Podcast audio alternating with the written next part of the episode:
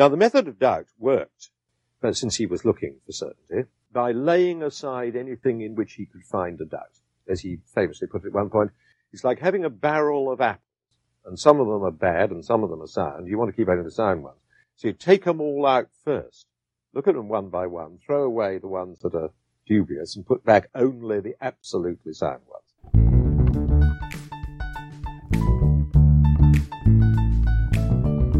Hi, I'm Dr. Devin Sanchez Curry, and you're listening to Dialogues, Meditations, and Analyses, a companion podcast for the Problems of Philosophy course I teach at West Virginia University.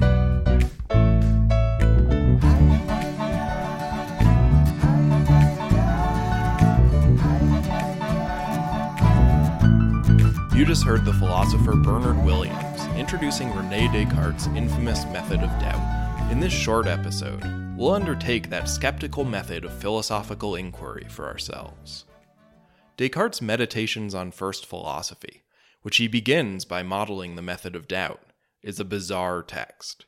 It is, at once, a fictional account of the narrator's search for truth, a metaphysical treatise, and a guidebook for the reader's own spiritual meditations. It features tight deductive arguments, cognitive exercises, and appeals to the natural light. It aims to demolish the entire orthodox Aristotelian philosophical edifice, and then lay metaphysical foundations for the new physics of the scientific revolution. Laying these foundations involves establishing a method capable of delivering absolute certainty, divining the essence of mind and matter, and proving the existence of God twice over all in about 50 pages of elegant prose. We'll talk about all of that over the next couple of weeks. In this, the first of two podcast episodes for this week of classes, we're not going to talk about anything Descartes believed. Instead, we're going to experience for ourselves how he doubted. Our goal is simple to convince ourselves to doubt everything we are psychologically capable of doubting. For now, don't worry about why we have this goal. I'll talk to you about the why next episode. Right now, you should just treat doubting as a fun intellectual exercise, a game that you win if you manage to doubt everything you've ever believed. Here's a trick that you'll need to use if you're going to have a chance at winning. Don't just ponder your reasons for believing the things you believe, as Susan Stebbing recommended. Instead, scrupulously withhold your assent from everything about which you are not absolutely certain.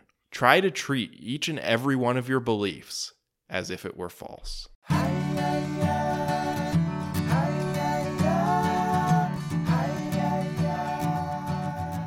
Please take a moment to prepare yourself for this exercise. Gradually become aware of all of your senses what you see, hear, smell, taste, and touch.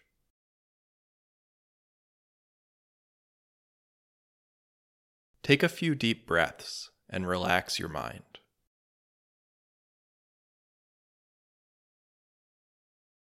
Gradually become aware of your breathing.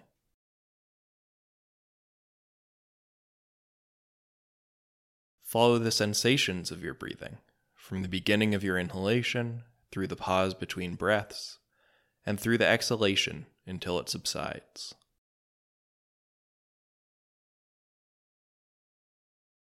No need to control your breathing, just breathe and follow.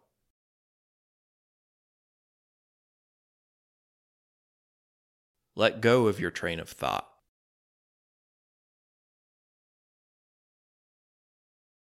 Every time a thought comes into mind, release it and return to your breath.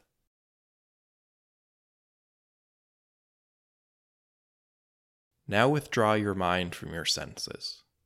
Release yourself from what you see, hear, smell, taste, and touch.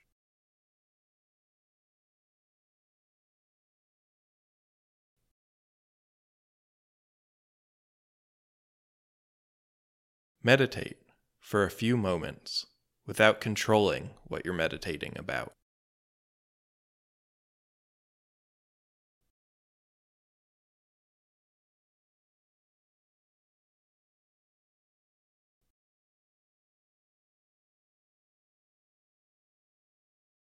Now, focus your meditative mind on whatever seems most obviously true to you, right here, right now.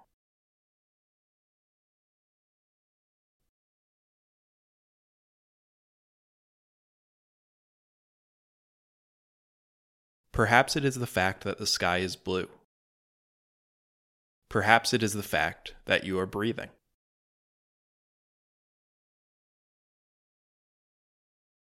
These apparent facts may seem impossible to doubt.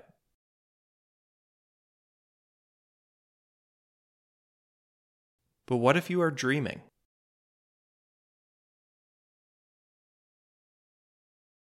Or what if you're living in a simulation like the Matrix?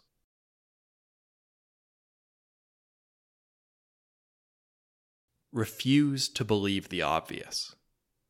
Will yourself to accept that you might well be dreaming or living in the Matrix.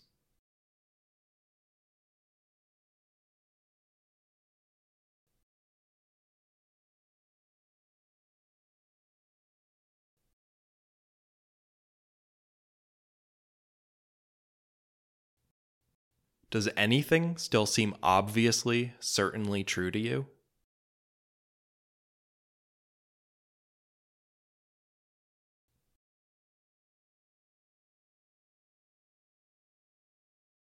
Perhaps it still seems true that 2 plus 2 equals 4.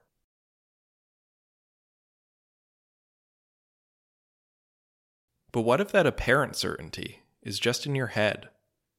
What if God, or Satan, or evolution by natural selection for that matter, designed you to be defective, systematically incapable of forming true beliefs?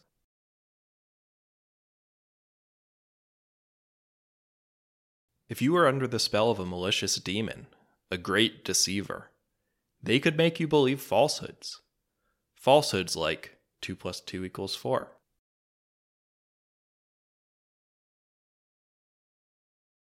Again, refuse to believe the obvious. Will yourself to accept that you might well be incapable of knowing even the most basic mathematical truths.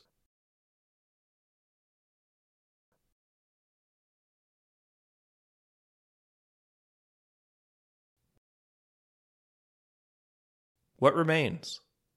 Do you know anything with absolute certainty?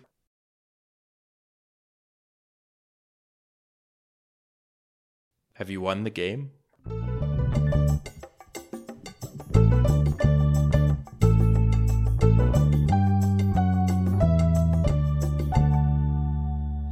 Now, go read Meditations 1 and 2.